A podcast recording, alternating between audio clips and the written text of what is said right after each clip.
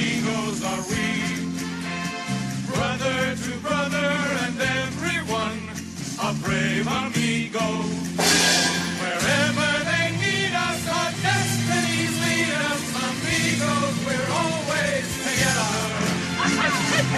And welcome to episode two of the Three Amigos FPL podcast ahead of the new Premier League season. I'm your host Don, and I'm joined as always by my amiga Kylie and my amigo Mars. We're joined this week by our friend Neil Murray, who you should all know from his Twitter handle, handle at Ronaldinho, and of course our Getting to Know You episode, which aired during the week to rave reviews. Um, it went down very well, Neil, so um, everyone enjoyed getting to know you. Uh, why don't you recap the listeners a little bit about yourself and maybe where they can find you on social media? You'll probably need to spell out your handle to uh, to aid people getting to you. Yeah, that's that's very true. Yeah, so Neil Murray, my Twitter handle is at Ronnie Ronaldinho, so like the Ronaldinho, but with Neil instead of now. Um, I'm British originally, but live in Copenhagen, Denmark. Been playing FPL for around 10 years. Um, had pretty much been playing, you know, with a couple of mates on a very seriously for a long time before discovering Twitter community last season. Since then, I've been kind of sharing a lot of my thoughts on on how I play the game um, on Twitter. Few shocks in the Getting to Know You podcast recently. One that I like grime. Apparently, that's that's weird with with this this voice. Um, that, but but Kylie still stole the show, so I will. I, but I, I won't go into that. Yeah, I we, we we've been trying will to never build our live street that down. cred since no. Hmm. No, we, uh, we don't want to ask about Ronaldo. We don't want to ask her if she knows who Ronaldinho is. You don't need more. Uh, Oh, yeah, that's true. I do no, okay, I'm not not that bad, but my um my phone search history does include a little rundown of former Manchester United players, just to you know, because I did cop a lot of flack on that. Um, not my fault. I was like practically an infant at the time they were playing, and certainly I still, not. I still remember the moment when I told you about Luke Chadwick and, and you, you googled it. Yeah. the reaction Oh, yeah. was hilarious. Um, so Kylie, what Live is, uh, what is Gary Pallister up to these days anyway? The what? My line just went really bad. oh, sorry, okay. Uh, but uh, Don, Neil, I just what need do to make a statement here, okay? You Okay. guys can talk about all of these past players, right? I don't need to know about them. They are not going to help me with my fantasy football team, and I'm not going to be able to help other people with their fantasy football teams through that knowledge. So I bring the youthful energy to this podcast. Yeah, Yes? well, well said. That sounds like something you've written uh, written down. Hey, I work in marketing. I have this wonderful ability to spin whatever I want on a dime. That's Yeah. my core skill. so, folks, let's kick on with the rest of the show. Um, we've a lot to cover. So, uh, Marzi, first of all, I want to hand the microphone over to you for your rant of the week. Um, I know Mm, that yeah. you've been sounding a bit stressed and agitated this week, so um, Stressed. So I want you to let, let no, it all out, okay, Mars? I've got one day working week, so I'm all good. I'm to, working tomorrow, then off. Um, yeah, look, there, there's a couple of things that really uh, annoy me. One thing is, um, and you know, each to their own, but people are saying, I want to ha- I don't want to have Kane as well as uh, Salah, or because or they don't rotate well, so I don't know who to captain. I want the points, and then I'll worry about the double points later. So I would be really happy and not upset if I have Salah and Kane, and one gets me 22 points, and the other gets me 11 points. I'll be really happy. I'll promise not to complain. I don't mm-hmm. really. Do you know what I mean? Like that's one justification why people are. Don't are make going promises you can't keep, other. Maz. Well, you know, I'll try my best, but seriously, I want explosive players. So if, if that means that I, I worry about their points, then I'll worry about the double points later on. The other thing that I wanted to say is something that we touched on on Twitter. We talked about with Neil, and it's something that Neil said, where he said, "I've, I've uh, uh, kind of like, uh, you know, I, I, I- can't go back to KDB," and I know he was just saying it in jest.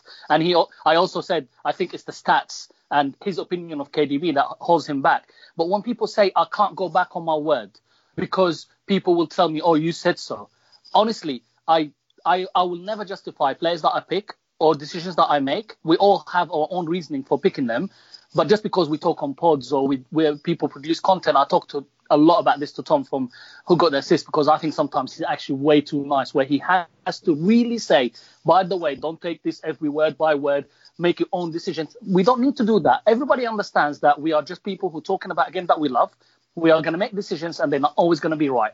So I'm not going to just sit here and justify why I make a decision or say, oh well, I said I'm not, never going to pick Dina and then I picked him. It's my team at the end of the day, and I'll do what I want. Thank you very much. You know what, no. Maz? I have to say, yeah, um, the need now, it is getting a little bit ridiculous at times where people are having to almost put disclaimers or, or you know, qualify statements on Twitter. It's opinion based, you know. it's crazy. um, it's really crazy. I read, I read, I read one of Tom's articles. You know, and the guys are putting out so much content. Everybody, right? More than us because we took a break over the summer.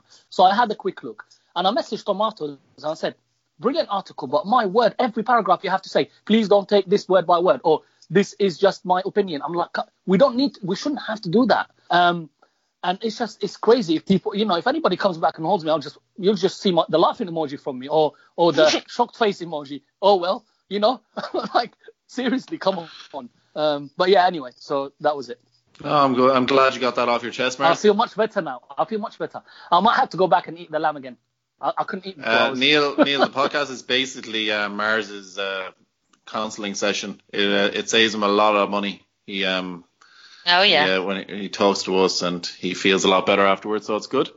Um, but no, good points anyway, Mersey. Um, let's fo- kick on, folks, with the, the main topic of the week. And um, like I said before, we were we were basically discussing team um, structure on our um, on our previous podcast with uh, with our guest Adam Hopcroft, um, but um, and how we'd like to set up our teams to be easily adaptable to breakout players and teams. This week, I want to drill down more into the specific players we ourselves are selecting or avoiding in our early drafts. Neil, as our guest tonight, why don't you lead us off with um, your strategy for those of our listeners who are yet to listen to the Getting to Know You episode? Yes, so I think I'm going big at the back. Um, at the moment, that's the plan is to actually start five defenders, and I mean pretty heavy defenders, so like 5.5 million and above. Um, right now, I've been I've been playing around with formations a little bit. Currently, I'm set on a five-three-two. Um, I have been playing around with a five-four-one as well. Um, but yeah, I'm definitely a believer that the the kind of the value and the points are at the back of the pitch um, this year. So I think I will probably lead out with that. I think Lucas Moura actually is probably the. I don't want to jump too much into players Yeah. right but Lucas Moura is probably the one that's making me kind of think, could I put an extra man in midfield? But probably I'm going to set up with five at the back. Yeah, that was actually one that I was. I had Moura in my draft up to last night, but um, but when I I decided then I brought in Trent because I wanted to see what that looks like, um, and go change to a kind of four four two formation. Um, so it's basically kind of a toss up between whether I play whether I have Trent or whether I have Moura in midfield, and then just bring in some four point five like Dendoncker or or um, maybe to a five mil midfielder or something like that. But the uh, but yeah, no, it's it's um, that's definitely seems to be the way people are going. I was the same way, and we were all I think looking at it. I don't know. Will I? I probably will end up just playing either three or four at the back. I don't think I'll go five, but it definitely seems to be the talk of the Twitter community at the moment. Um, let's let's let's kick on with the first um, the first position we're going to look at tonight, which is goalkeepers. Um, and Neil, come to you first on it. Uh, like uh, for me, I want to spend obviously we want to spend as little as possible on goalkeepers. Um, we've seen decent um, budget options kind of deliver well in the past, um, and last season in particular. But in my own team, I've moved from Brighton's Ryan Hope to Watford's uh, Ben Foster. Um, he's like 0.5 more expensive at the moment. What are you looking at now on your team as it is standing at the moment? Um, who have you got between the sticks? Yeah, well, I'm rather embarrassed to say that I still have Matt Ryan right now. Um, the main reason being is that I made the decision that I wanted a 4.5 keeper. Um, the only question for me was, was it 4.5 or was it Ederson? And that was it. Like no, Mm. no one else I wanted to consider 4.5 or Ederson. Um, so I, I've decided I want to go 4.5. Um, the issue with that is a lot of the 4.5s aren't nailed on, but there's some good options. So there's Bournemouth, there's Burnley, there's Southampton. All of them have 4.5 potential, but no one really is 100% certain who looks set to be number one. I think you could probably say that Gunn and Pope look favourites to be number one. Um, but it's not set in stone yet. So the reason why I'm with- Ryan right now is Brighton actually have some pretty decent opening fixtures. My thesis around him is that I think that Potter is a more attacking manager than Hughton. But what that should mean, hopefully at least, is in the games that they do concede, there will be a lot of save points. And Ryan was a bit of a save points magnet uh, a couple of years ago. So I'm I'm sitting on Ryan mainly for the certainty, mainly for the opening fixtures, but could definitely like if we get like if Dyche comes out and says Pope is number one, I think I could see myself going with him before the season starts. Nice one, yeah. Um, yeah, I think. Uh, listen, Neil, what about I'm yourself, Mersey? I'm completely on the same track. What I was going to say with regards to Pope or Heaton, there's strong rumours that Heaton is going to Villa. So I feel if you pick either, one of them will be the starter somewhere. Because if I think if Heaton goes to Villa, he'll be the main man. I mean, um, I, I've, I've, been looking at, at, at Villa as a team because just look, Villa's defensive record before was not great until uh, actually what's his name Mings came along, and now they've bought him again.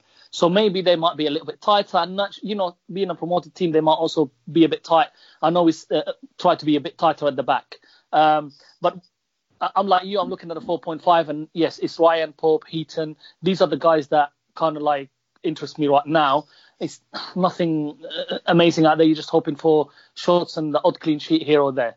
To be honest, um, you hope Burnley would be a little bit uh, back to their normal selves. Uh, but for me, yeah, I did look at. I don't know. I looked at, at, at the others. I looked at Pickford. I looked at Alisson. I looked at um, Ederson, like Neil. But for one reason or another, I decided that there are better, either better players at that club that I want um, outfield, or uh, too much money for a keeper, and I decided to save the money. And how about yourself, Kate? Um, so I think basically in line with what the guys have been saying, the the debate for me has always been 4.5 keeper, namely um, the Burnley keepers, maybe, or Ederson. So um, I think it would be quite interesting if Heaton did go to Villa because certainly for the first nine or so fixtures, um, Villa and Burnley rotate really nicely. So having two really good keepers in Pope and Heaton playing for different clubs, um, that could be a really good rotation there potentially. Um, I'm actually I'm on Ederson at the moment. I have the same challenge in that I've really I've never started with a premium keeper and, and certainly not one at six million because it does feel so steep uh, price to pay. I've always gone with rotation. Generally, I've always had the heartbreak of benching the right keeper in a given game week for the same reason. Mm-hmm. Um, I want City defence. Obviously, Laporte is seemingly the best option, um, but he's 6.5. And so for 6 million for Ederson, there is the benefit of getting the only guaranteed defensive option there. Um, so he's in, in the draft at the moment. Um, I, he's the only premium one that I would consider though for that reason because you then get the clean sheets. But while you don't really get save points and so on, if you look at someone like Alisson, who is the same price and will probably get the same amount of clean sheets, he doesn't have the upside.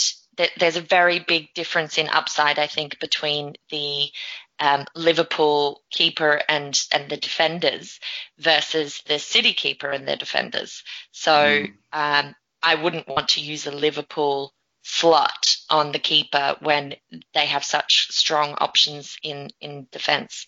So that's where I'm and at at the moment. Ederson loves an assist as well.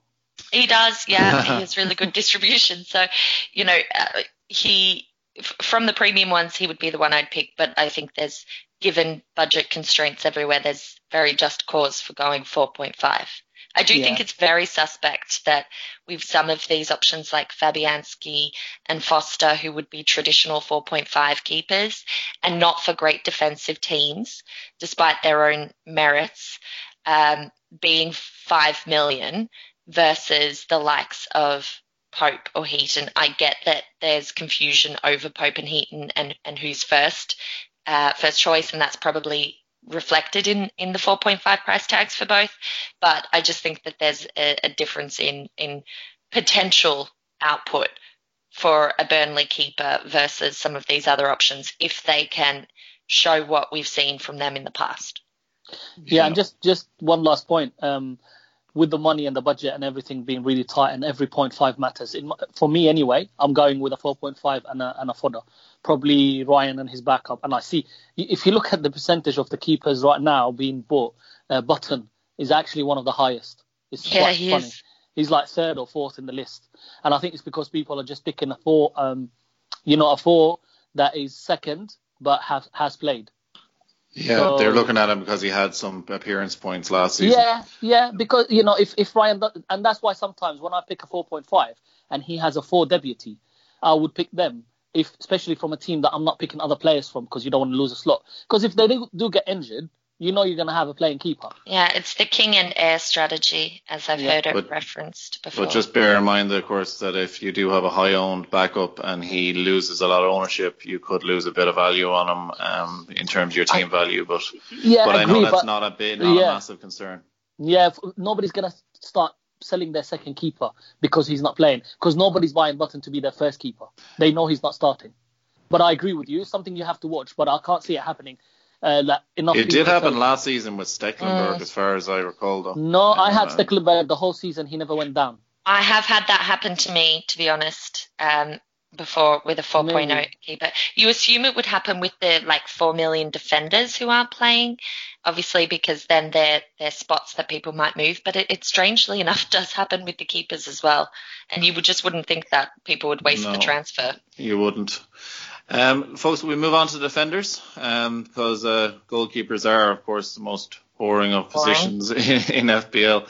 But uh, the defenders, uh, this is the talk of the community, of course, as Neil mentioned earlier on, is going big at the back. So uh, for the value that it brings, um, as I mentioned, though, my later drafts are reverting to getting more um, value options, I guess, and putting more into my midfield. And definitely, I think the performances of Aubameyang and uh, Kane in the preseason is kind of making me doubt somewhat my uh, my strategy of going slightly less up top.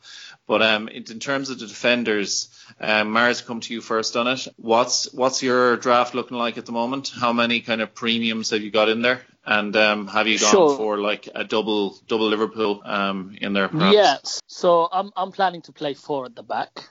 Uh, I'm, I'm uh, well. Actually, what I said on Twitter is I'm playing two six two. Uh, ignore the ignore ignore the rules. Playing two six two or or one or one one one seven two whatever because I'm going with wing backs. I see them more as midfielders.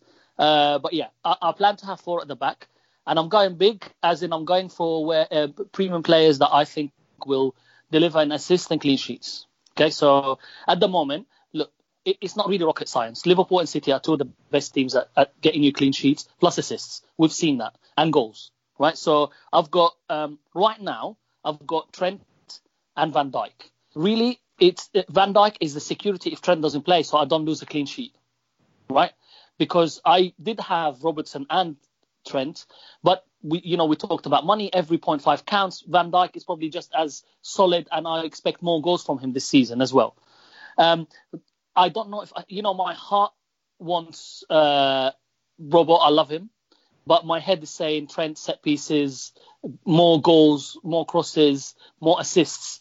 Uh, even though actually Robertson got um, more points last season, but we need to remember Trent was a kid last season. It was it probably his first season that played.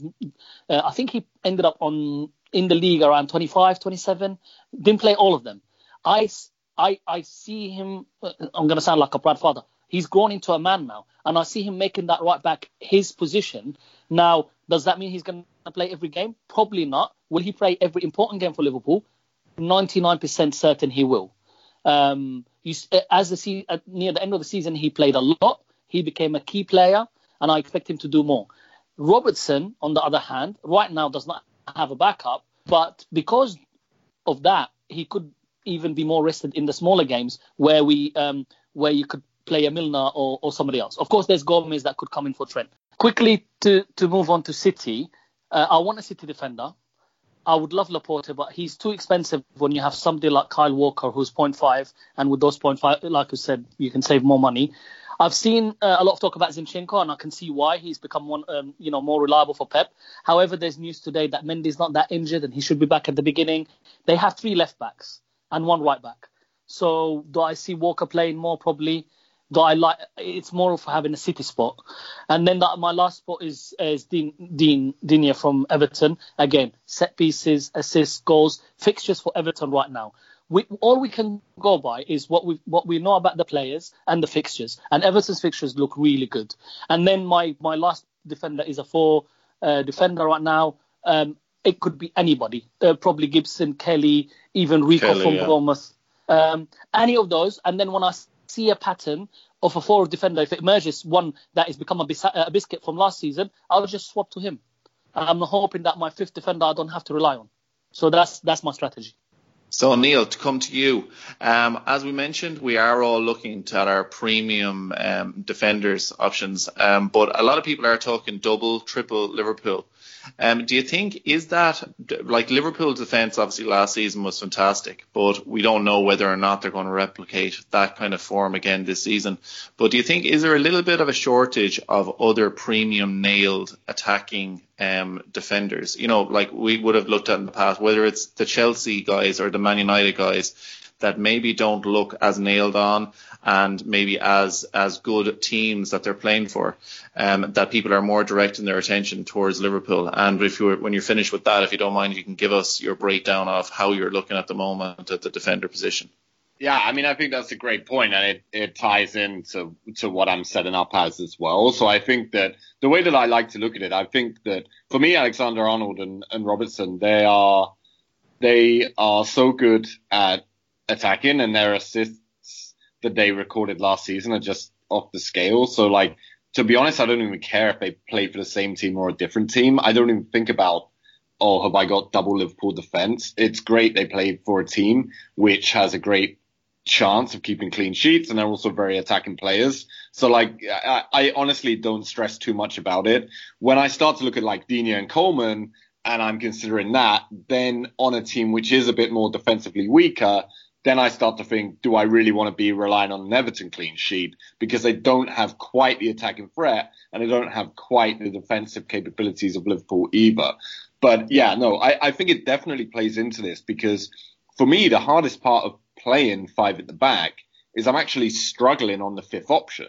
The fifth option feels like a punt, complete punt. But I do think that there's a lot of options available for that, but there's certainly not these like nailed on five that you've got to have. Like, so my setup is TAA. I honestly like, I think PPG points per game is one of my favorite stats uh, in the game, and Mars touched on it as well. Like, uh, if he wasn't injured last season, I mean, he would have actually outscored Robertson. I think being on set pieces as well. I really feel like definitely will play in the most important Liverpool games. I think he's genuinely, and I'm not a Liverpool fan by any stretch of the imagination. I think he's one of the best right backs in the world already. Like, I truly believe that.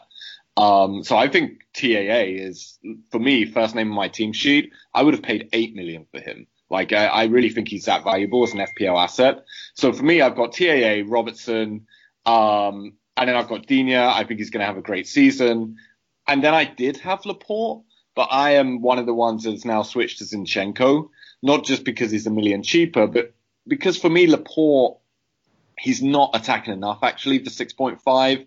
I know City are going to get a load of clean sheets, but if I really wanted to go for their clean sheets, then I'd just pay a bit more, well, pay a bit less, but pay a bit more for my goalkeeper and get Ederson. Whereas actually Laporte, a lot of his attacking returns were a bit lucky last season, especially some of the assists were like a, like a one meter side pass, uh, like especially like Kompany's goal that he hammered in. So uh, Laporte probably isn't attacking enough for me, so I'm not that keen on him as a as an option. So Zinchenko has presented himself. I'm very happy to jump on that. Ultimately, I think if he doesn't start, so what? Like we're going to have one playing, one at least playing option off the bench. So if you're not going to take a risk on like a a C defender, who are you're going to take a risk on? Um, so I'm happy to to have him in my team. And yeah, that fifth spot up for grabs. I'm like I've put like five, six different people in it. I definitely think it's kind of like the 5.5 option, PVA, Chilwell, uh, Coleman, if you double up, you know, one of the Chelsea boys, maybe if you want to play, pay a bit extra. I'm even, um, I'm even considering, uh, Kolasinac, the Arsenal left back. I think I've murdered that, but he has a couple Uh-oh. of easy, couple of, uh, games in, so like, I, I'm also looking at him. And I think over the season, Neil, you will have there will be a 4.5 that emerges, and then you can jump on them, right? Like Fredericks from West Ham, I have my eyes on him. You've got players from the promoted teams that you know we need to find that the Doherty or the Biscuit from last season, right? Um, so, like you said, you can start with with, with strong four or, or and have the fifth as a punt until you see a pattern of teams of players that we don't know about that suddenly emerge, like a Taylor uh, from Burnley or something like that. And uh, Kylie, I'm going to come to you uh, in a second, but one thing I wanted to just ask Neil, um, if you are going with the five at the back, what kind of amount are you budgeting for, say, that fifth defender? Who like is is for instance someone looking at a Brighton defender like whether it's um, Dunk or uh, Duffy, Duffy I think is five mil this this season. Is like is he worthy of um you know if if you do want to go five, how much would you really be wanting to spend on that player?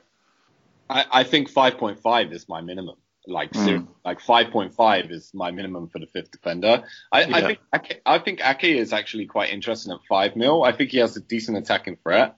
Um, Bournemouth have some good opening fixtures, but like they can't really be trusted defensively. I think Boly as well at Wolves like interesting, but for me, I like at 5.5. There's like Van Han, Van Aanholt, Chilwell, like then you actually move up to a completely different class. And I think Mars has a good point about like the 4.5s. Someone is going to emerge. But I think from the beginning, like uh, I, I, know we're going to midfielders in a, in a second, and, and even strikers. Right now, there's more interesting options, even at strikers, of 4.5 for me than defenders uh, as it stands. Like Mars says, I, I don't really want to like go there yet, but I might end up going there eventually, and hopefully there will be a Doherty right that emerges. But uh, right now, I couldn't call it at all. Yeah.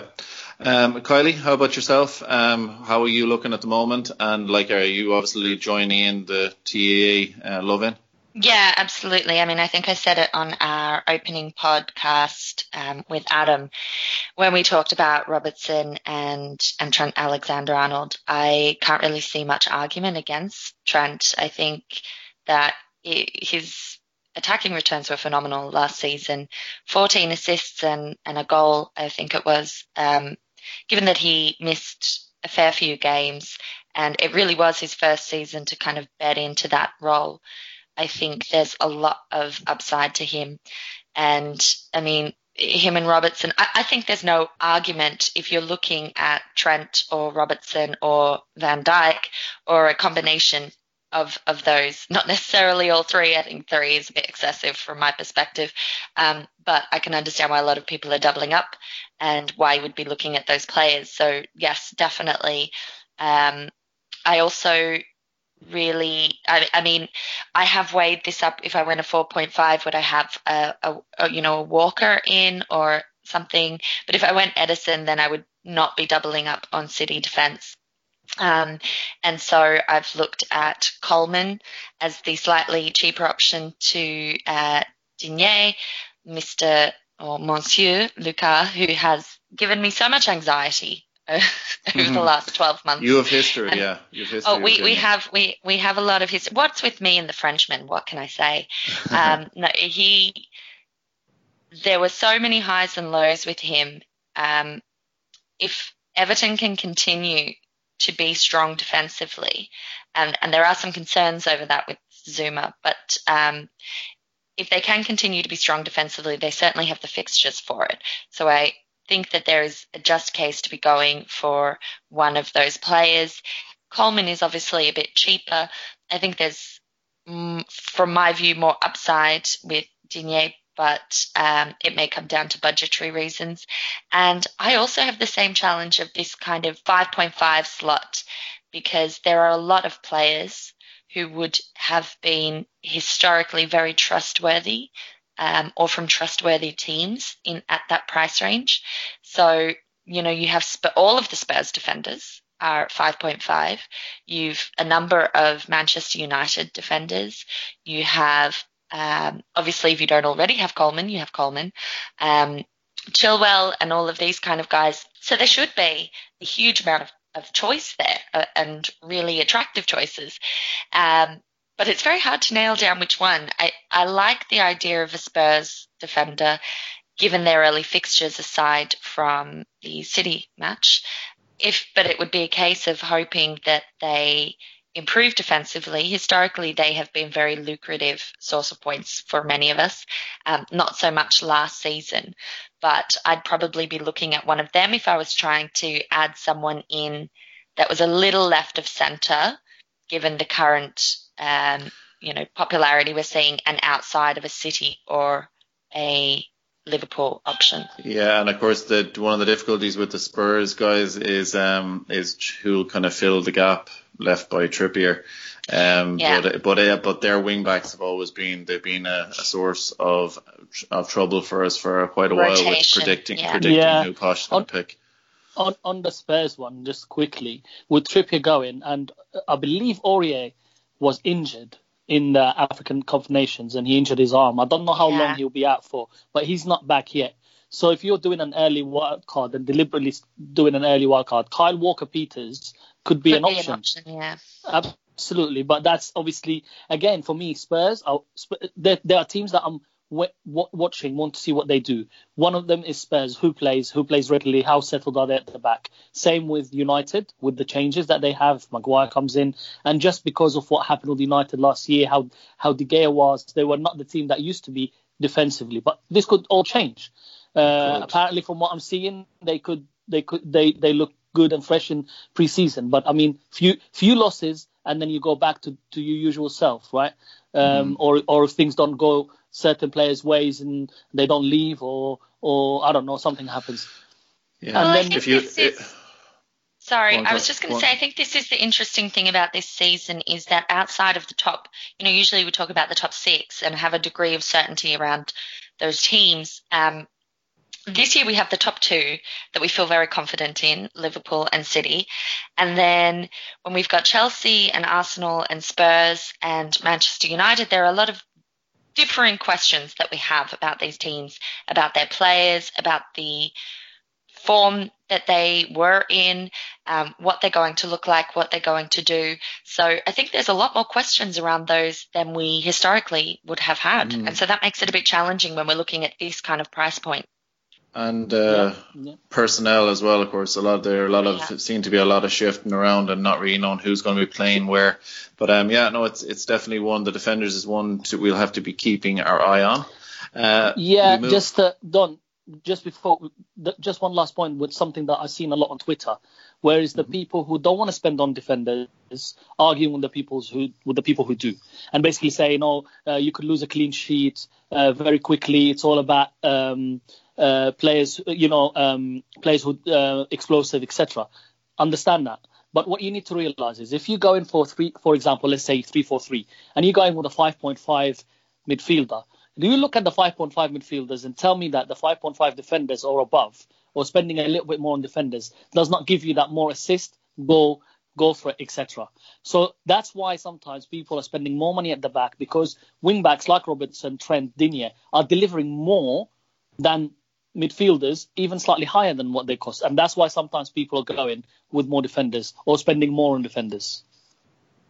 Uh, actually, I'd like to say so. Like one of like one of the interesting things that I find about like a criticism of playing five at the back, right, is like kind of what Mars said. It's like he's playing like two at the back because everyone is wing backs, right? They're attacking players.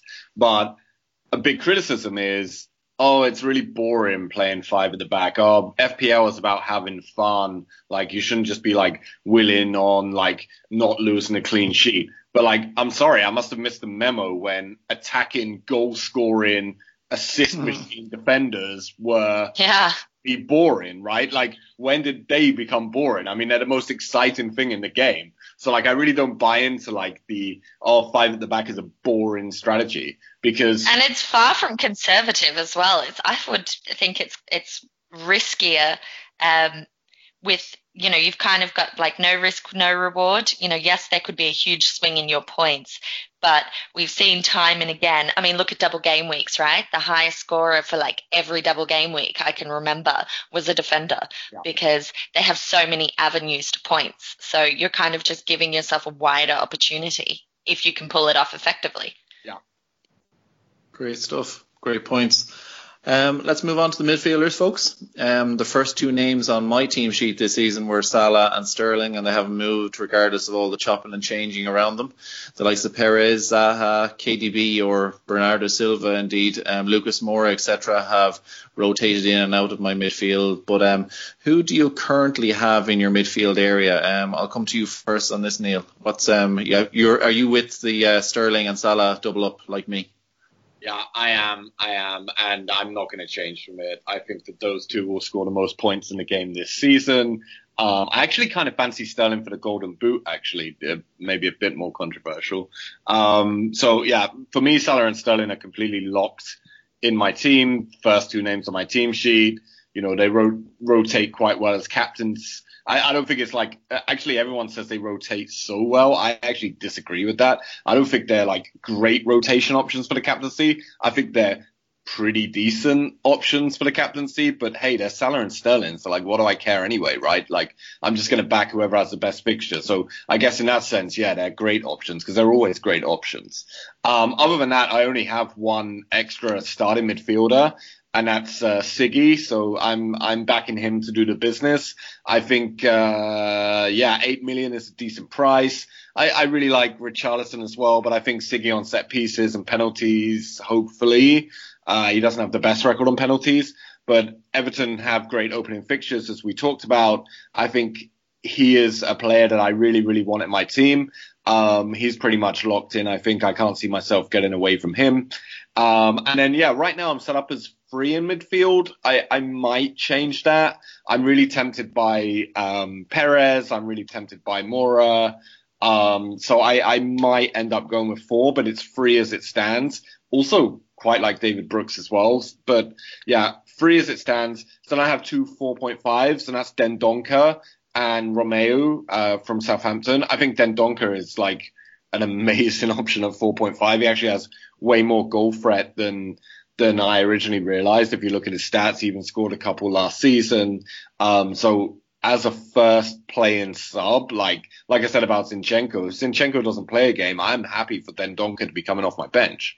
Um, so that's my setup right now. I've got two massive premiums, an eight mil, and a couple of 4.5s. Yeah, that's quite well. It's quite similar to to mine actually. I, I think most of us are, are, you know Salah and Sterling, and and they won't be moving. It's never even occurred to me to shift either of those on, um, for better or for worse. But for all of the reasons that you just said, Neil, they they're locked in.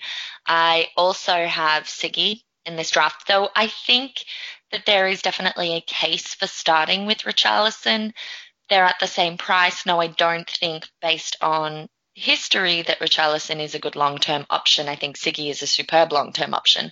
But let's be honest, none of us keep someone in for the long term in that kind of a, a position or at that price point. We do tend to change them around. Um, and if Richarlison plays to you know, on to, to his historical trends, then he might come out of the gates firing again and then sort of drift off um, towards the latter part of the season, which means it might actually be a good move to start with him and then kind of revert to to Siggy. But for the fact that Siggy is on set pieces and various other things, and he's just he has that pedigree in the Premier League. He's he's hard to look by with with those fixtures. Um, I also have so in this draft I'm three five two. So Salah Sterling, Siggy, and I have Tielemans in there as uh, Zaha and Tielemans in there. Now, what I would say is Zaha is in there as a price point more so than anything. There's still a lot of questions over where Zaha would be. Um, if he stays with Crystal Palace, I think he's an attractive option because he does consistently perform there, and he's more attractive now being that he's back to a midfielder. But there are options around that price point um, that he could change to slightly higher or slightly lower. Again, the likes of Brooks or, or Moura could come in there. And the, the cheapest one is, um, or the, the fifth midfielder there is Tielemans. Now, obviously, Leicester City is a rich source of options. Um, with Perez at the same price, and then we have Maddison slightly higher. I've popped Tielemans in because I really like him. I thought he was superb last year. Yes, he may have overperformed, but he slotted in really well with that team. And to be honest, I just had a really good experience with him. So I think there's not a lot to pick from. They've all three of them done well, though Perez is obviously joining from uh, Newcastle. But I would think that that you know joining a Leicester team would probably be a better fit for him. Um, and I'm just not totally in love with Maddison. So Tielemans is is the one in there, and I, I think historically speaking, I would usually go for um, a a fairly cheap, maybe a five to five point five option in midfield that I think has really good potential um, to deliver well. And sometimes that works. You know, Mahrez in what was it, 2015, 16 um, was an example, and sometimes it just crashes and burns. And this year, I think it's hard to find the attractive option for me with such limited data on the people who are in that price range. So I feel like it's a case of either going up to the 6.5 option or going down to a Dendoncker at 4.5 and then, you know, not playing that person and, and maybe playing four at the back instead. Marzi, how about yourself? Uh, yeah, uh, so I'm going with three at the moment. Um, Salah Sterling. Um, I don't need to. The guys have explained everything. Salah is the only one who has not moved. I'm not saying he's essential. I'm saying you need a Liverpool attacker, and I think for me right now he's the best. Mane could come back and absolutely smash it. He matched him, uh, pretty much matched him last last season, but he won't. I don't think he will start the season. I think he will have some time off, potentially Div- miss the first. Divock. Divock will be on. He'll start the season, I reckon. Good God! uh, Well, listen. As much as I love him, um, uh, you can't rely on him over a sustained period. And not We'll every see, game is we'll gonna- see, Not every game is going to be a Barcelona semi-final Yeah. to take you to the Champions League, right? Yeah, yeah, he'll have to play against uh, like the tough, the tougher teams. You know, he, he had a soft, he had a nice and easy against Barcelona. Or some play, some players are just not as motivated. We- I'm not. Listen, I, I of course, listen, the guy got us number six, got us there, etc. Love him. I just, yeah, hey, as a striker at 5.5, absolutely, why not? And he will probably score as much, if not more, than any of the other 5.5s right now. But if you talk, I'm talking about. Liverpool anyway, we're, I'm sorry, Yeah, I'm getting you yeah. off points. I'm just talking about yeah. my boy Marzi. Yeah, yes. I know, I know. Of course, He- he's your son after all. Um, So uh, yeah, so I, uh, Salah has not moved. I looked at swapping Sterling with KDB with Silva, Bill, uh, the Bernardo. I did not like it. It, it, it. At one stage, right now, it's Sterling and King or Wilson and KDB.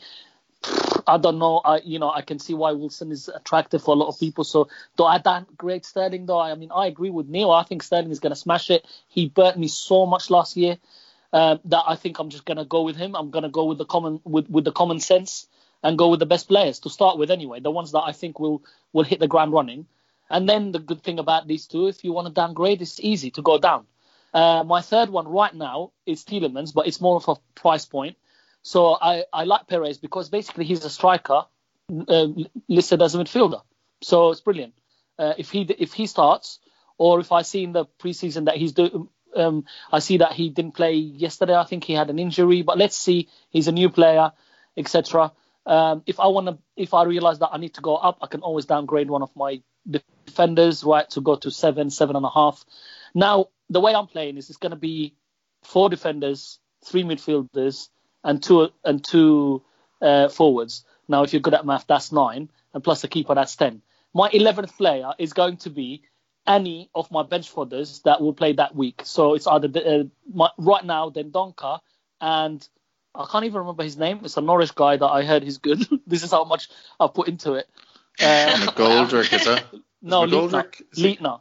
Leitner from Norwich. Apparently he's Oh, doing yeah. really well in preseason. Apparently he has goals in him. So he's 4.5. He's sitting on my bench. Right now, actually, Gibson is starting in the first game uh, as as the fifth defender. But what I'm saying is, I've got 10 players that I really, really like. Oh, okay, forget the keeper. Nine players that I really, really like.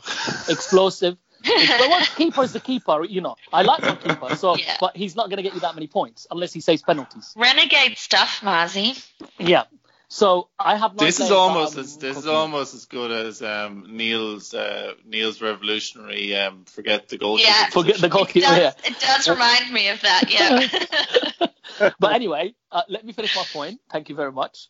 So um, a- a- at each week, I will just rely on either my four defend or as the season goes along, uh, I see a four defender that a four mil defender that's playing regularly, then I'll put him in. Uh, Dendoncker, I can rely. I'm, I'm confident that he, will, if he doesn't start, he will come on in most games. So he could be my fourth defender, uh, sorry, midfielder. And then hopefully again, two three games, you see a 4.5. You know, could be Greenwood starts well. I saw your t- Twitter post, Don. I see why you did it. I think you're also trying to wind up the United fans, but actually he's having a good start. And if Lukaku's injured or doesn't doesn't play or, or leaves, they only really have Rashford as a striker because Martial will play on the wing. So You better actually tell the people who I was talking about, Mars, in case anyone isn't following me at the Marple Curse. Yeah, Mason Greenwood as a, as a 4.5, and he's scoring. You know, I'm interested to see. I'm interested to see where Ryan Brewster comes in, but again, he will be further down. Uh, but people like again, we've got people like Connor Wickham, uh, 4.5, things like that. So for me, um, back onto midfield. What I'm trying to say is, I have three midfielders, and the fourth will be Dendoncker. But if he doesn't play, I'll rely on my other two fodders to come in and play. I'm not focusing too much time on it. Nice one. The uh, you know it, it's the same same as that. Now I'm I'm actually with after listening to Neil there, I'm debating to kind of because I think I probably I've invested a lot in my midfield, but um I'm debating whether or not to um to invest a little bit more up front. Um, and with El Harry Kane at 11 million last season, that would have sounded very, very nice, and same as Aubameyang. But um, let's let's move on to the forwards anyway, and we'll we'll touch on all those. Um, the value forwards have become a bit of a common theme in recent seasons, with uh, with budget options delivering big. Um, having toyed with the one up top formation featuring uh, Aubameyang or Kane and two 4.5s, um, I personally reverted to Wilson, Jota, and Wickham as my bench option. Um, however, I am wary, and I do admit that that, that it could give me um, the inflexibility if I do want to move to Kane, Aguero, um, or Aubameyang later on. Um, Kylie, come to you first on the forwards. Um, who do you currently have in your um, in your draft team? Uh, currently, I have uh, King and Jota and uh, Wickham. Right. Um, I find that this year now they would be very loose, and I think there's a few at that price point, so it's kind of a rotating door situation. Um, I just think that there are so the the avenue to points it's so much more limited for forwards. So our expectations of them delivering requires that they really hit the high notes with goals. Obviously, historically, we've seen um, this done. Aubameyang got uh, joint Golden Boot last year, and, and Kane used to get it. Um, but then when we have the likes of Salah and Sterling, you know, I I just to be able to have them and to have a strong defense and have other strong midfielders, there needs to be sacrifices. And if you look at your squad outside of goalkeepers, the reality is that you just get less points for, for forwards. And to secure those really high numbers of goals, you have to go premium. So I'm just not sure that for me, the cost is justifiable. That doesn't mean that I won't be crying if Harry Kane gets a hat trick against Aston Villa and I have to rip apart a team to try and bring him in. But I'm hoping I can stick to my convictions a little bit this year. I just think that's what a wild card is for if I need to change everything. But I'm finding it really, I think that the highest that I would stretch to there is uh, a Wilson or a Vardy. I don't think that I would go above that because I just am really struggling to see how that value compares to the value, but also the points potential across the park that I can get if I spread those funds across defence and midfield. Um, the one thing is because it's very good points. I mean, Wilson Wilson's price, um, it it looks great for because he only played 21 games last season. Yeah. Um, and but when he does play, he he does seem to bang them in like a premium forward. Um, but um, one thing that I wanted to I'll come to who's am I next? Uh, maybe I'll come to Neil next on this. But um, one thing when I was actually looking at King versus Wilson, they played pretty much the same amount of, of minutes um, last season. Um, they'd played 20, 21 games basically. Um, each of them did, um, and they ended up on like eight, nine, ten goals um, each. So they were very, very similar in terms of their shots on target, everything like that. But the price difference between 6.5 and that 8 million is quite nice. How are you? What are you thinking of the Bournemouth forwards, and how is your forward line lining up? Um, have you got any premiums in there, or are you doing as Kylie is and kind of have that eight nine million as your kind of upper limit? Yeah, right now, like my upper limit is eight mil, and it is Wilson. Um, I've moved from King to him actually before the the preseason games, um, but still that that definitely uh, impacted uh, my thinking as well, Mm. But like, I, I, I really think that the, the problem I had last season was I always had the wrong one at the like the wrong time. Like uh, when I had King, Wilson was scoring. When I had Wilson, King was scoring. I could never get it right. Um, and I, I probably expect that to continue this year. Um, I think King's 1.5 mil saving and penalties, like, it really does make a great case for him. But, you know, I made the confession on the, the Getting to Know You podcast that I didn't really watch. Um, or actually, I, mean, I didn't make the confession on there, but I made it before that I didn't watch uh, a lot of football in the first half of last season. Um, but actually, one of the, the the areas where the eye test has made an impact on my FPL decisions is probably in Wilson against King. Like when I watched Bournemouth last year, Wilson was like he, it looked like he had so many chances, and I barely noticed King in a game. So for me, like Wilson really passes the eye test when you watch Bournemouth, and I just really feel like you know when he gets when he gets in a streak, he really does score some goals. Like so, for me, I'm I'm happy to pay the eight mil. It also gives you that flexibility, right? So you only need to find another mil to go to Vardy if you need to. So there's also that for me that plays a big part of it. That I have eight mil in a striker now rather than having my you know highest value striker at 6.5. That really is like a severe lack of flexibility, which is. I don't, I don't really want to set up with. So I think I'm happy to pay the extra 1.5 for added flexibility. And I just think like he's going to continue in the same way that he ended last season and, and, and, and score a few, especially in those first two game weeks. Um, and then who I've got next to him is a 6.5. I actually currently have Deulofeu, um, which is kind of against everything else that I do in my team. So where I'm picking defenders who are midfielders, um, and midfielders who are strikers, I'm now picking a striker who's a midfielder. Um, so my well, he's been playing more up front uh, at the end of the season, but it still kind of feels a bit weird for me.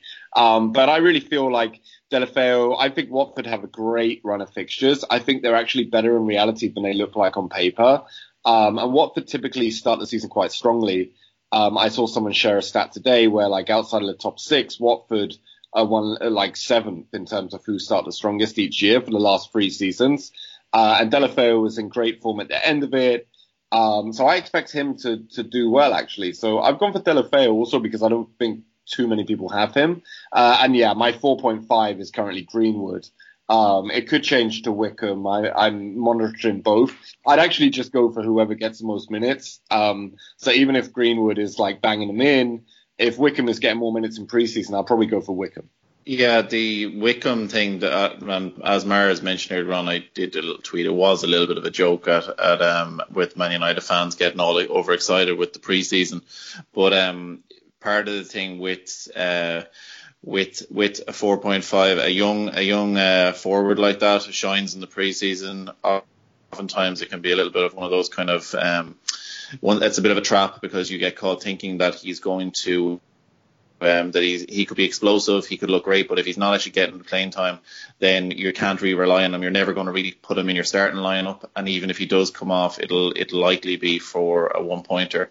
But it's at 4.5. I mean, if you're going to just punt on the position, um, I probably just prefer just to have a player that I know will start week in week out, and even if it's only a two point return, it's Yeah. um it's it's better. But but I I fully understand. I love I love in the preseason seeing explosive young players coming through, whether it's at our club Liverpool or or at Newcastle um or at Man United. But uh but yeah, that that's my thoughts on that. Um, Marzi, how how about yourself? yeah, the only difference with Greenwood, I just want to say that Solskjaer came out and said he will get more minutes, he will play, and he could even start against Chelsea. Now Solskjaer could be playing uh, mind games with Lukaku or with us or whatever, but I don't see why he would say that. Oh, obviously, and also he can say that because he wants him to feel better and keep giving everything. I can see him starting, but not not not then. Then, then them controlling his minutes. Let, let's put it that way. Especially if he continues to do well.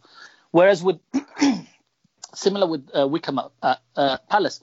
At the moment, it's only really Benteke, so there's not much options right, uh, there. Um, that, that and, and to be honest, Palace have been absolutely awful in preseason, losing games, conceding goals. So I'm, I'm trying. I might just stay away from them fully. But as for the strikers, I am. I'm go, I've got uh, Kane and King.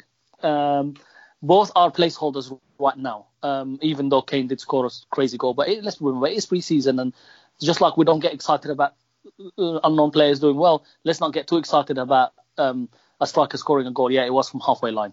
Um, I need. I want um, a premium forward, and right now it's Kane because of the fixtures. Kane, Aguero, Aubameyang will get 20 goals plus. So really, if you go with one of them the whole season, they will deliver. If you, uh, what you, the best time is to, to jump on each of them when when they have that that that run. Um, they're also very captainable, right? In in any against whoever they play. Um, I don't care for Aguero's away stats; he will still score. He's still capable of scoring a hat trick. So is Kane, and Aubameyang was scoring coming off the bench. And let's let's be honest, Arsenal also have a good uh, set of fixtures, especially starting in Newcastle where there's so many issues right now. So you could see those players that bang in the first game, the first game week. But I don't want just a player that because they have one good fixture. But these guys do have some good fixtures, and right now it is on Kane, but it could easily be uh, Aubameyang. It could be um, Aguero, where where then I will probably lose Sterling or find that find that million somewhere. Most likely, if I go with Aguero, I might then go with KDB instead of Sterling because I feel like it's either or for Aguero or Sterling just for the rest of my team. Um, and King is because it, again 6.5. There's quite a few options. I completely agree with Deulofeu uh, and his run of fixtures. Even Deeney, to be honest, with their run of fixtures, starting with Brighton, they've got Brighton have got a new manager. Are they going to be ready? I don't know. Uh, even though I have their keeper, hope he makes saves, etc. Um, and then if I need to move, I can find money somewhere else. But right now, I need the million, the one and a half that King gives me over Wilson, and I'm hoping that King King on pens um, to to spend somewhere else. Uh, but if I need to change it around, uh, I could. The one the one area, for example, for me is I, I really wanted Siggy, but right now I can't fit him in. But if he if he if Everton do hit the ground running, because last year they had also good fixtures and they did nothing. So if if he does, then I could maybe even downgrade and play a a four five one and just have one premium forward up front. And my third one is at the moment is Greenwood, but it could be any 4.5 that emerges. So for me, I'm going 4-4-2, and having Kane allows me to have any of the premium forwards. I want explosive players. I want players that I that play for the big clubs who I know will score a lot of goals. Um, and I just I just like like my forwards, so that's why. Nice yeah, one, there's just uh, one thing quickly interesting here is, you know, and we've all kind of touched on it with some of the variety there. There are very clear price points in um, strikers in particular. So obviously you have that premium level, which is sort of this uh, 11 to, to 12 with Kane, Aubameyang and Aguero. Um, you do have Wilson and Vardy who are kind of the only ones in that middle ground. I know there's Rashford, right? But uh, many like myself aren't really looking at him as an option. And then you do have that 6.5. Um, and there is a lot of options at that price point. So it's very plausible that we'll all pick the wrong one, whether it's King, Deulofeu, Deeney, um, there's the guys from Burnley. So there are a lot of options there. So if you kind of feel like you get it wrong early, you do have the scope to move those positions around. And, and also likewise with the, those 4.5 slots, you know, with the kids. So whether it's Wickham or, or Greenwood or whoever, um, I think it's a position where we're just going to need to keep a really close eye because there's not a lot of different price points. There's kind of a couple of really clearly delineated ones. And so mm.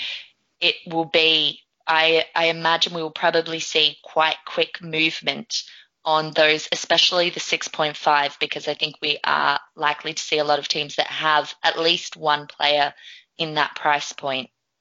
So if someone comes out of the gates really quickly scoring, they might only do it that first week, but you know, um, I think there'll be a bandwagon yeah, a lot of bandwagons probably. Yeah, good. There's there's tiers at the position. All right. Um, in a moment we'll move on to our listener questions, our quick fire round for for our listener questions. But um, Marzi, um, I believe I one thing we're cognizant of is that sometimes on podcasts we do seem to we speak like we assume that people are really kind of expert in the game and have played for a long time. But Marzi, you've got a few kind of pointers for giving a little bit of advice to people if they are starting off or if they're wanting to kind of improve their FPL game. Um, do you want to give them to us? And also then maybe you could give us the listener um, code for the listener league as well for those who want to join up. Yeah, sure. Look, like uh, yeah, like we said, we sometimes think um, um, everybody knows the game, but um, and also just a refresher, right? So things will never be the same again. It's just the beginning, it's not the end. Uh, things will never be the same again. It's not a secret anymore. Now FPL has opened the door. You kiss goodbye to your Saturday and Friday evenings and Sunday evenings and even Monday night. So the first point is don't let it control your life. Remember, it's a game, and don't let it control your moods. If, if you get angry about captain pick, or as Kylie just said, sometimes you could get the wrong player. Just don't worry about it. Switch off. Go enjoy your your evening with family, friends, whatever, and then come back again. And remember that it's a marathon. It's a marathon, not a sprint. That's what we said before we quit. But don't don't get be left behind either, because so, at the beginning sometimes, right? So this is the second point. At the be- at the beginning, you might need to sprint, and then it's a marathon. So be careful of the players that emerge. Uh, be careful um, of uh, of players that are not playing that you have in your team, and, and just act quickly. Uh, the other thing is you um, just have a little patience. We all will be hurting from a points that we lost or feeling the frustration, uh, that all that pain. So what, what you don't want to be saying is whatever I said, what, whatever I did, I didn't mean it. I want you back. I want you back. I want you back for good, right? So you, know, there, yeah. you got you got you got sell Kane and then he he bangs in the hat trick. So don't sell too quickly. Have have have something in your mind that you say I'm going to give them four games, unless they get injured or red carded right? Now the other point is when you try your best but you don't succeed, when you get what when you get what you want but not what you need, when you feel so tired but you can't sleep, suck in reverse, when the tears come streaming down your face because you lose FPL points and that you can't replace, when you love a player that you don't have, what could it be worse? Eh, the wild card will guard you home and the wild card will fix you. Don't be scared of using the wild card. It's there for a reason. You don't have to use it after four game weeks. You don't have to use it after eight, but you also don't have to wait until December. It's your team. It's your way or the hard way, not our way. And the five one is, you know, sometimes you, you might be thinking that the, your loneliness is killing you because, you know, you must confess that you still believe that you're the only one that don't have that player. So when you don't have that player, don't be scared of taking hits. Hit me, baby, one more time. It's, it's, you know, it's a game. Take a hit. Take a minus four. Take a minus eight. Otherwise, you'll be left behind. So don't be scared of hits. Those are my five pointers for yeah. newbies or refreshers. Thanks, and uh, and and for anyone out there who isn't that familiar with trashy pop music, um, Marzi just brought you on a fabulous, fabulous tour inside his head. It was Backstreet that Boys. exactly what his head looks like. Yeah, take that. Um, Britney Spears. Nearly a big fan, yeah. Ah, of course. Of course. hey Neil, some people think I'm bonkers, but day. I just think I'm free. I listened to Back for Good the other day, so. I, I...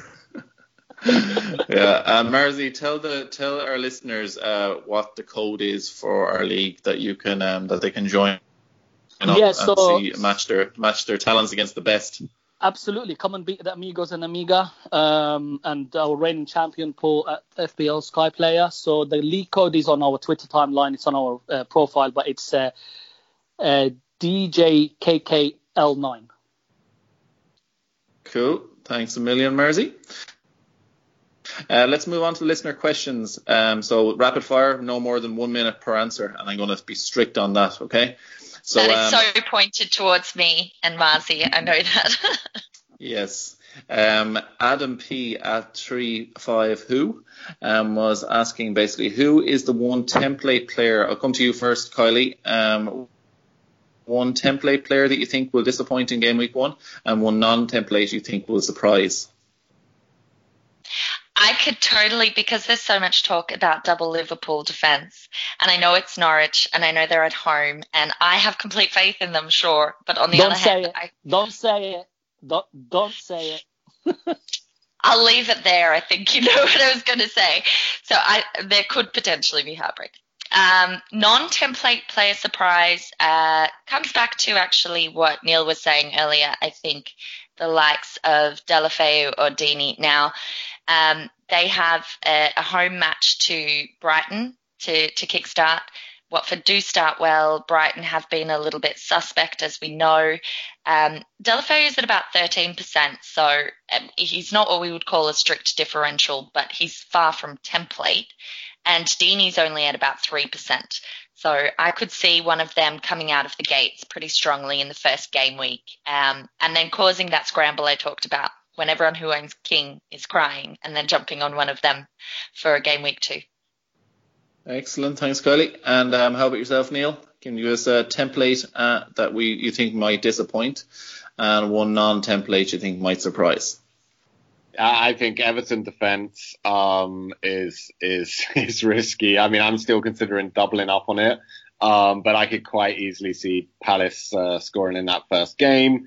Um, but I don't know, like people going with Dino are not not necessarily kind of expecting a nailed on clean sheet in that game, but I still think that yeah, that that that's one that definitely looks like shaking. Um, in terms of a pick that could do well. I think I think it will be an Arsenal player. I think like Aubameyang. He, you know, they're playing Newcastle first game week. He could get a brace, and then all of a sudden they're at home to Burnley.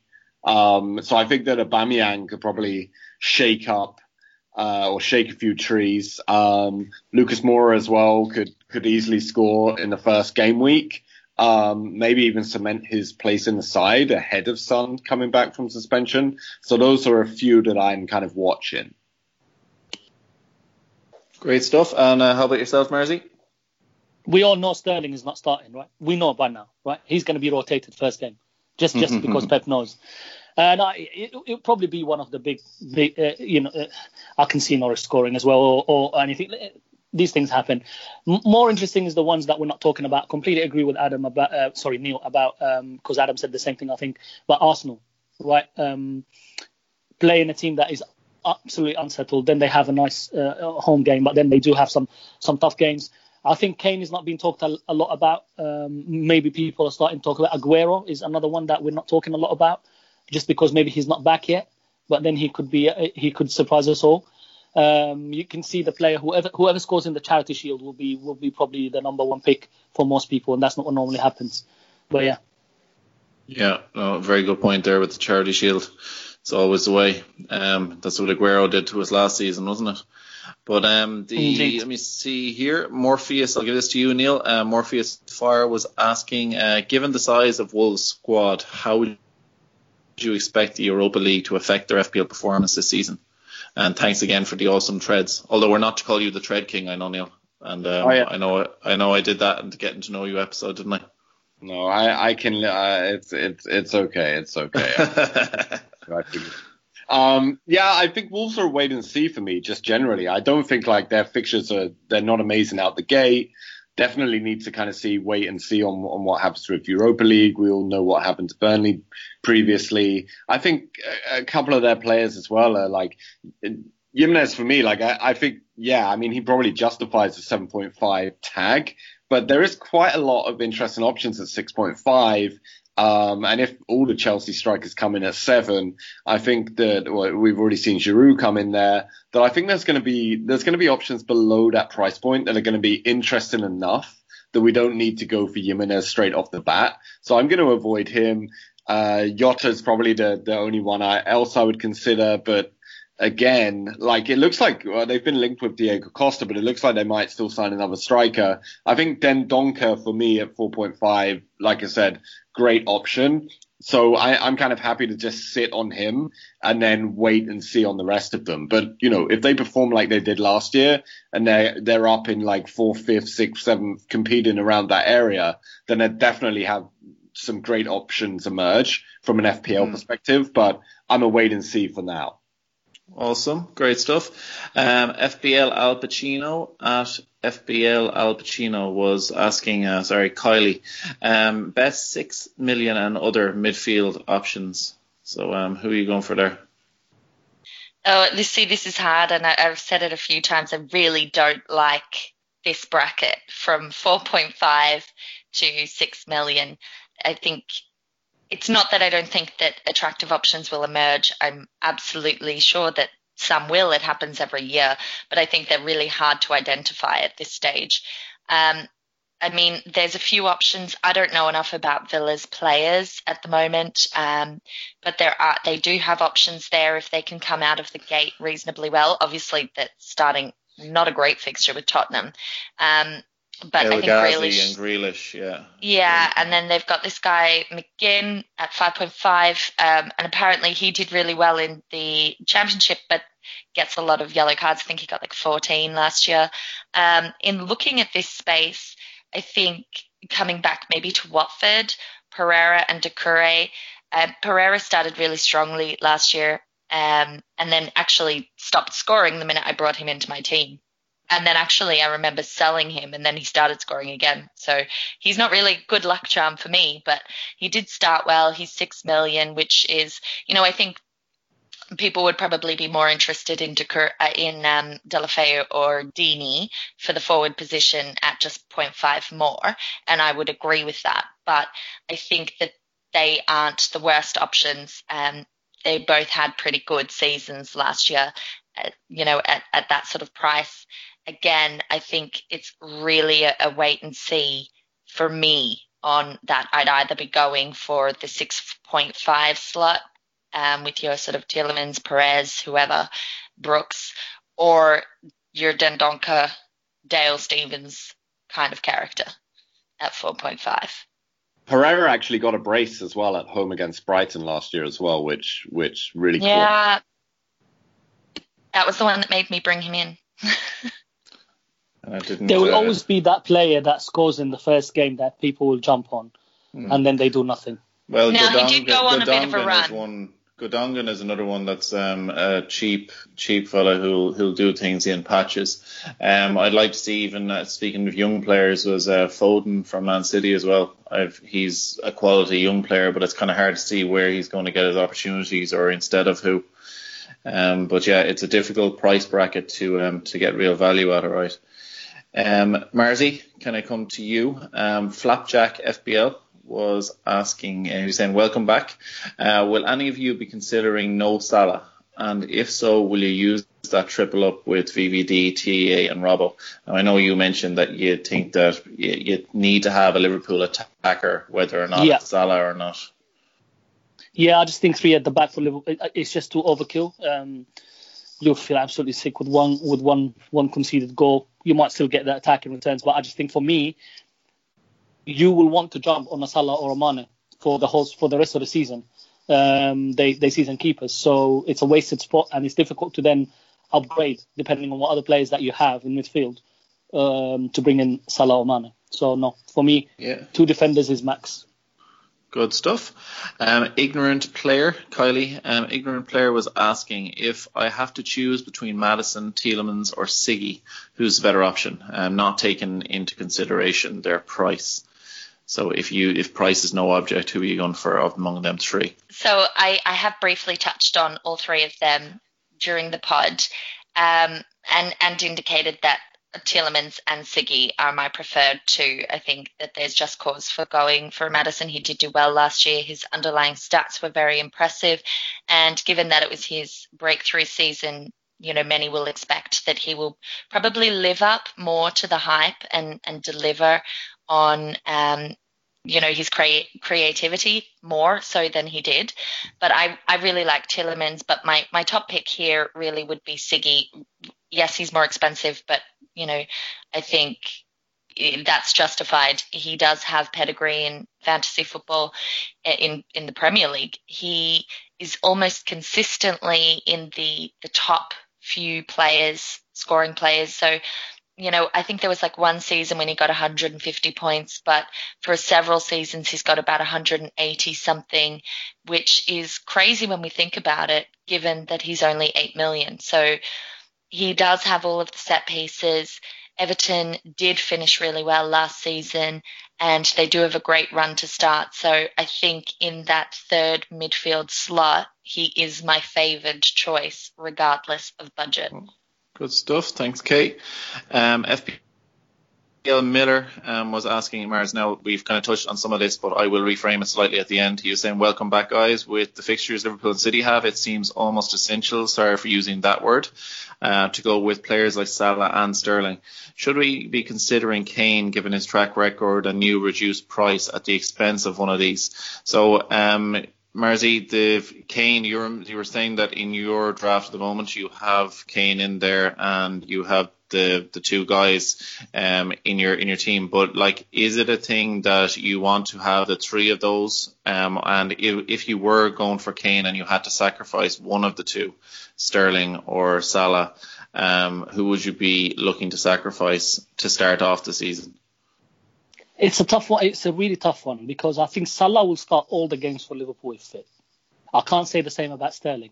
However, Sterling last season smashed it, and and and when he didn't when he didn't start, he scored in in games. You know, he's he's so explosive. It's ridiculous the way City play.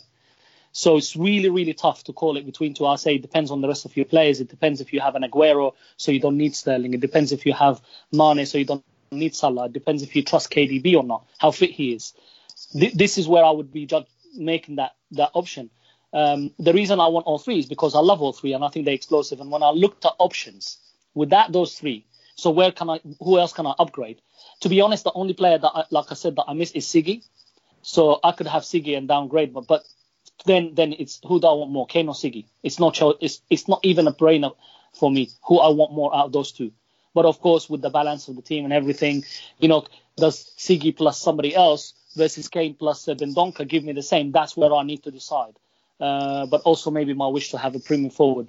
So it, it's really tough to, uh, to, to say out of Salah and Sterling who would you choose because last season, even as a Liverpool fan, sometimes I was a little bit frustrated with Salah, but yet he delivered, and he always continues to deliver, and I still think he will continue to deliver. But again, mm. Mane will match him without a doubt the way he plays. It's just yeah, he will once once so, he's playing. Once he's exactly, back, yeah. exactly. I have no doubt. So just see, I would say you start with th- those two at a minimum, the season, and then you move forward. I looked at downgrade, downgrading Sterling to KDB.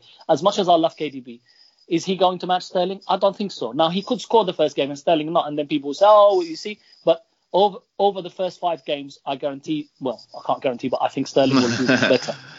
yeah, the uh, next up we have Admin Spa, and this one's for you, Neil. Um, I feel sure Vardy is going to be big this season. Um, serious bargain at nine mil. Do you agree? And if not, then who up front instead of him? So you did go through the different forward options earlier on, but what's your thoughts on Vardy? Yeah, I do agree. I think he definitely has potential to be a bargain this season. I'm not so keen on Leicester's opening fixtures. I think they have like the worst eight opening fixtures of any side. Of course, you can counter that with the argument that Vardy does well against the top teams um, because of the way that Leicester played. Um, but we have to consider that Brendan Rodgers is now the manager. They play very different type of football now. It's not a fast, necessarily the same kind of quick counter attack, get Vardy on the break behind those defenses. And the, the matches that Rodgers played uh, as Leicester manager last season, they're all kind of against lesser opposition. So we're, we're yet to kind of see how they'll set up against some of the better teams. So I'm not convinced that Vardy necessarily will keep up his great scoring record. Um, so at the beginning, I'm not so keen, but I think if you look at it over the season, will nine million turn out to be a good price for him? I definitely think so. And one of the, the, the major reasons for that for me as well is that now they've signed Perez, now they've signed Tielemans, you know, and you're looking at those options in the midfield and you throw in Maddison as well and you think, you know, who should I go for? And it's a bit of a minefield. What's nice is that Vardy's going to benefit from all of those. Um, mm. So, you know, he's going to have increased service. Leicester are going to score goals next season, um, and he's going to be the man up top. And also what's interesting is under Rodgers, he actually became a more creative force as well. He was actually creating as many chances as those midfielders, but obviously scoring a lot more as well. So, yeah, ultimately over the season, I think 9 million will prove to be a very good price for Vardy. I'm not sold on him yet at the beginning. I agree with uh, with Neil, but just what actually I agree on Vardy, but I disagree on Rodgers. Having watched him for Liverpool, it's all about pace. It's all about getting the ball. Actually, what Rodgers can't do is def- uh, get a team to defend, which is why I'm staying away from every single Leicester defender, no matter who they sign, 4.5 or 5 or 6. But attacking wise, I'm really excited to see what they can do. I still think they will be fast, and I still think Vardy will work really well. Now, we talk a lot about cover. And sometimes there is a myth because can you really cover Sterling with a with a silver? Probably not. But when it comes to Leicester, Vardy is not really. Although he scores consistently, I wouldn't say he's the most explosive. Right? This could be different this year. Whereas you, you just said that he will he will benefit. So you could argue that a, Tielemans, uh, um, a Maddison, or a Perez could actually cover for Vardy because they will be assisting. So you're missing one point, but they might get the bonus points, right? So I think you need may, I mean, you could easily go double up because it could be the Fraser, the new Fraser Wilson um, partnership. But you could argue, okay, if, if, you're not sure and you're not sure about Vardy because it is nine million, you can save a lot of money by going down to, I don't know, well, a million going down to Wilson or even more going down to 6.5 and having a midfielder. You could argue that they could cover for each other.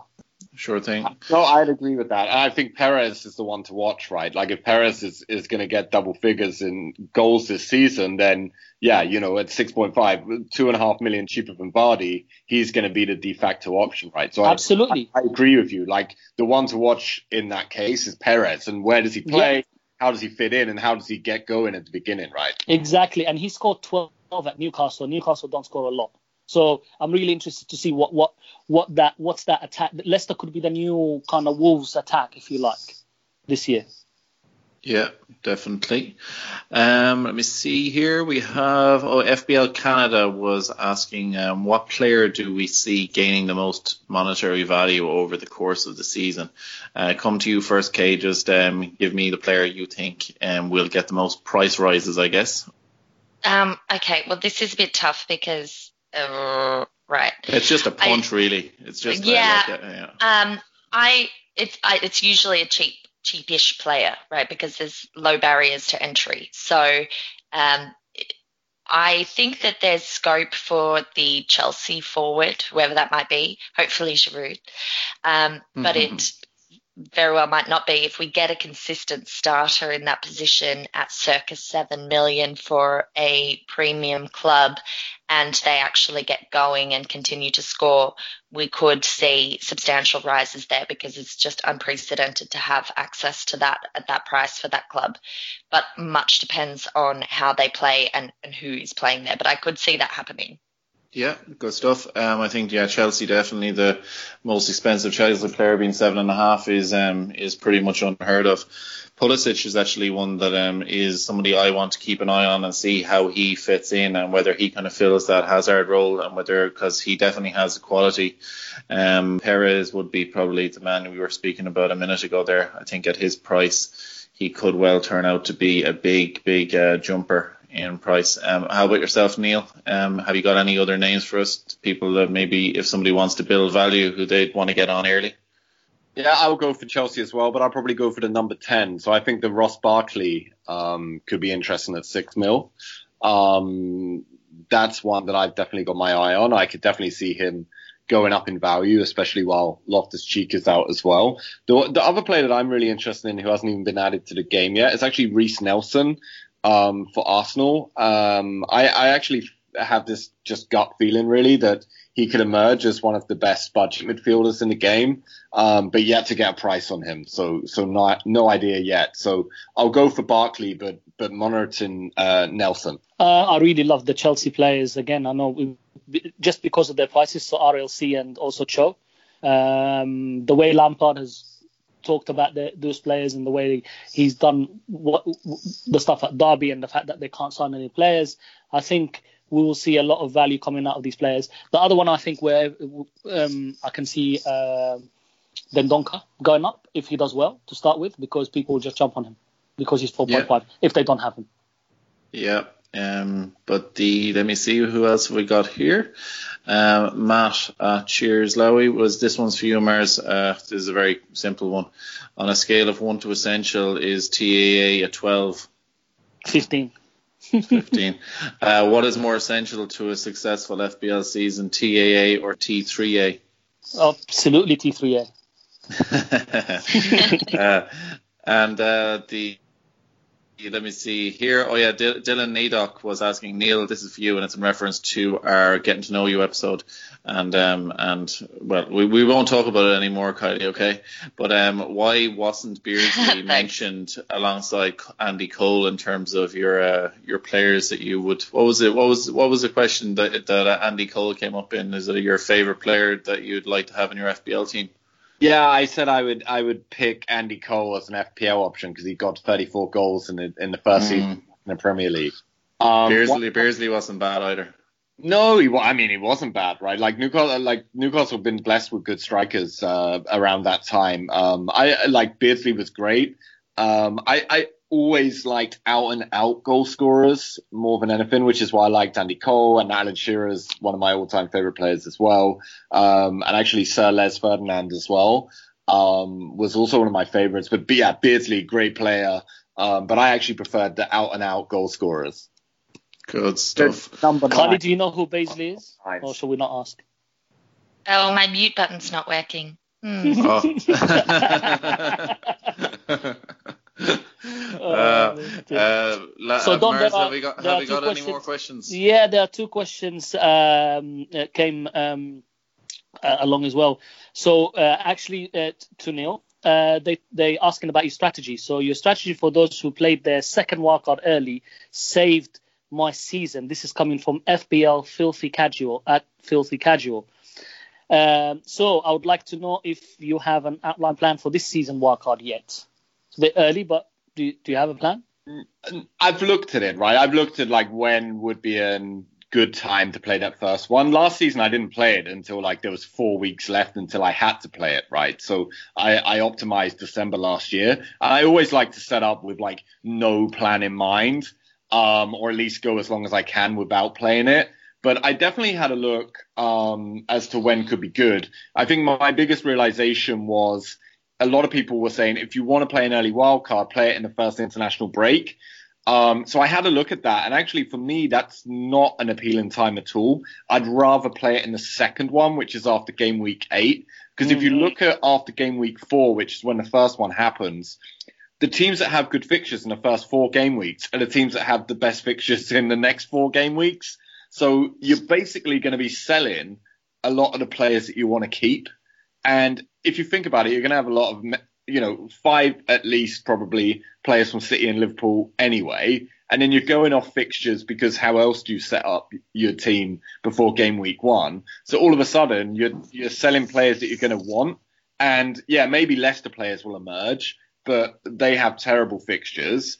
Um, so you're really going to buy them ahead of like three out of the top, you know, three top four games in the next four games. I just don't buy that. So I, I think an early wildcard this season, probably wait until like game week eight or something like that. I, I just, I, I think you could probably build a bit of value by going early, but I don't see a strong case for it really. Mm, yeah, I'm, I'm, I'm, I'm, I'm looking at considering like a mini wild card. So after the third game, do a minus four, three players, especially if something emerges around the four, four point five, or one of those premiums that does, you know, we talked about it. Somebody does really well or something like that.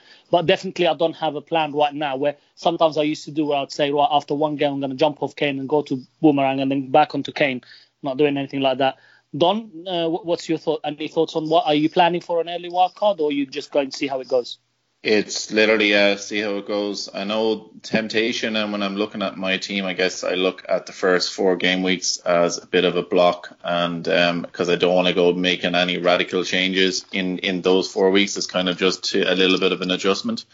But yeah, um, no, no, I wouldn't have any specific plan. But um, I, I do agree with Neil saying there. The fixture turnaround does mean that the waiting for till kind of that game week eight break would be um would be the looks like being the better strategy for me. What about you, Kylie? Any thoughts on any difference?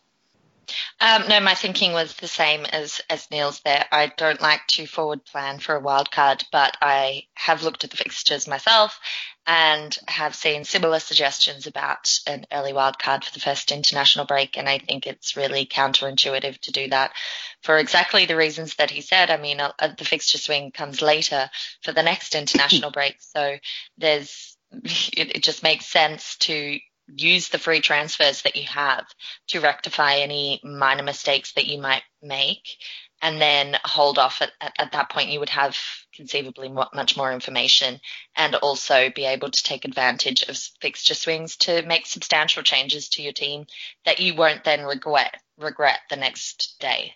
Yeah. Yeah. And last question coming from fpl dad at that fpl again neil um, can you justify not having any Man City attacking options like Sterling and or Aguero? Fear of Pep roulette, uh, roulette rotation, too many mouths to feed at City. Uh, does having a more balanced team sway you without having both Salah and Sterling? Um, my short answer is no. Like I, I, I won't go without them, especially City. I mean, if I talked earlier about the teams that have started the season the best in the last three years, I think City's record in those games is 18 games played, first six games in the last three seasons. They've won 16 of them and drawn two, and they've scored like 50 goals or something like that.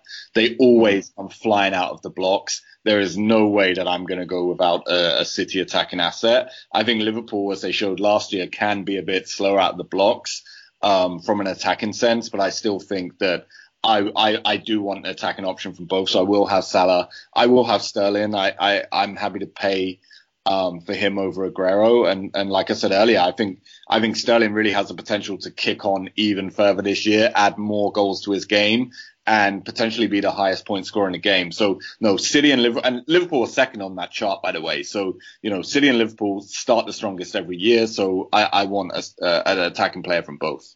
Kylie, what about yourself? Could you could you see yourself going with that City attackers? No. No. No. Short, short, short, short answer no, because as much as they have more mouths to feed, they also have more food. Yeah. I like it. Yeah, I'll, Well I'll make it. yeah. I'll make it a full. I'll make it a full house. Absolutely not. Yeah, at at worst, you go with a with a De Bruyne or a Silva. Um, if you don't want, if you can't, if you want to save for money for Sterling or Aguero, but you absolutely need somebody from that midfield. It's just ridiculously good. Yep. That's all done. Uh, to that's you. all. Great stuff. Um, normally, this section of the show, we would look at our captain picks and our punt of the week. Now, we're a little bit, we're obviously a good way away before the season starts, but um, but because I am I am departing off to France at the end of the week, I will will be will be gone basically up till the start of the season, and we'll just have to make do with this episode and a getting to know you episode as well, uh, coming up in the next week or so. But um, let's let's quickly, I suppose, um, look at who we are looking at for our game week one captain picks at the moment. My money's on Salah, but um, Mars, are you on Salah or are you going Sterling or even Kane perhaps? In, uh, between in Salah and Kane. one? Between Salah and Kane. I want to see how how Salah is in the preseason, how well we do. You know how the Charity Shield is looking. Uh, but I might just want to enjoy the Nor- the Liverpool Norwich game on Friday and just go for a different captain. I think will be uh, with Kane, maybe. But I don't. Yeah. Um, and how about yourself, Neil? Uh, Salah, and uh, I don't imagine that I won't be going for him. If I had Kane, I would be considering him, but I don't. So for me, Salah is the the obvious choice right now. Good stuff. And how about yourself, Cody? Ditto. I, Ditto. I'm not going to, uh, unless there's some substantial reason that emerges why I shouldn't so- look at him as captain. He, he seems an obvious pick. He does indeed. Uh, great stuff. So we have a clean sweep there. And let me see here what else we got. Oh yeah, so we want to look at the to wrap up the show a punt of the week. So that's what we're going to be doing on the podcast this season. So um, punt of the week. Only rule for it, you must be less than ten percent owned. So um, come to you first on Neil. Neil who would be as this is kind of our listening question earlier on to do with um, who we think might surprise, I guess. But um, what player do you really fancy um, that would be that's looking like going to be ten less than ten percent owned, but that you think could really have a fantastic game week one? Uh, I think Lucas Moura is the the standout uh, choice. Um, so for me, I would go with Lucas. Lee, great stuff. And uh, Marzi, how about yourself? I really like the Moura pick. Uh, but uh, to, to go somewhere different, I'd go with Lacazette. Good stuff, yeah. The alternative to Aubameyang. He always will be. Um, but uh, how about yourself, Kylie? My my pick, my punt was Lucas Moura as well. He's only 6.5% owned. Very short term unless he can nail himself down. But I mean, that fixture looks really good and he seems pretty nailed to play the first week. So, yeah. Great stuff. Um, I don't know who I'll go for, but I'm sure sure I'll stick it in on Moura as well because um, I do have a I have a strong suspicion that he's going to do great, and um, with Spurs' early fixture list, he could be a bit of a budget alternative to um, to having to try to fit in Kane at the top of your uh, at the top of your team. Um, but folks, that's all we got time for in tonight's show. Thanks very much, Neil, for joining us. We have been, of course, the Three Amigos. You can find us at Three Amigos FPL on Twitter. Mars, you can find at Mars05. Kylie, you can find at Kylie FPL. And myself, you can find at The Marple Curse. Neil, of course, you can find at Ronnie Aldino. He's a fantastic follow on Twitter, and of course he's uh, he's famous for his treads, but um but he's definitely as you'll find in our getting to know you episode and tonight, he's a top bloke as well. Do share and like the podcast as it helps us spread our amigo message throughout the FPL world. Best of luck in game week one. Adios, amigos.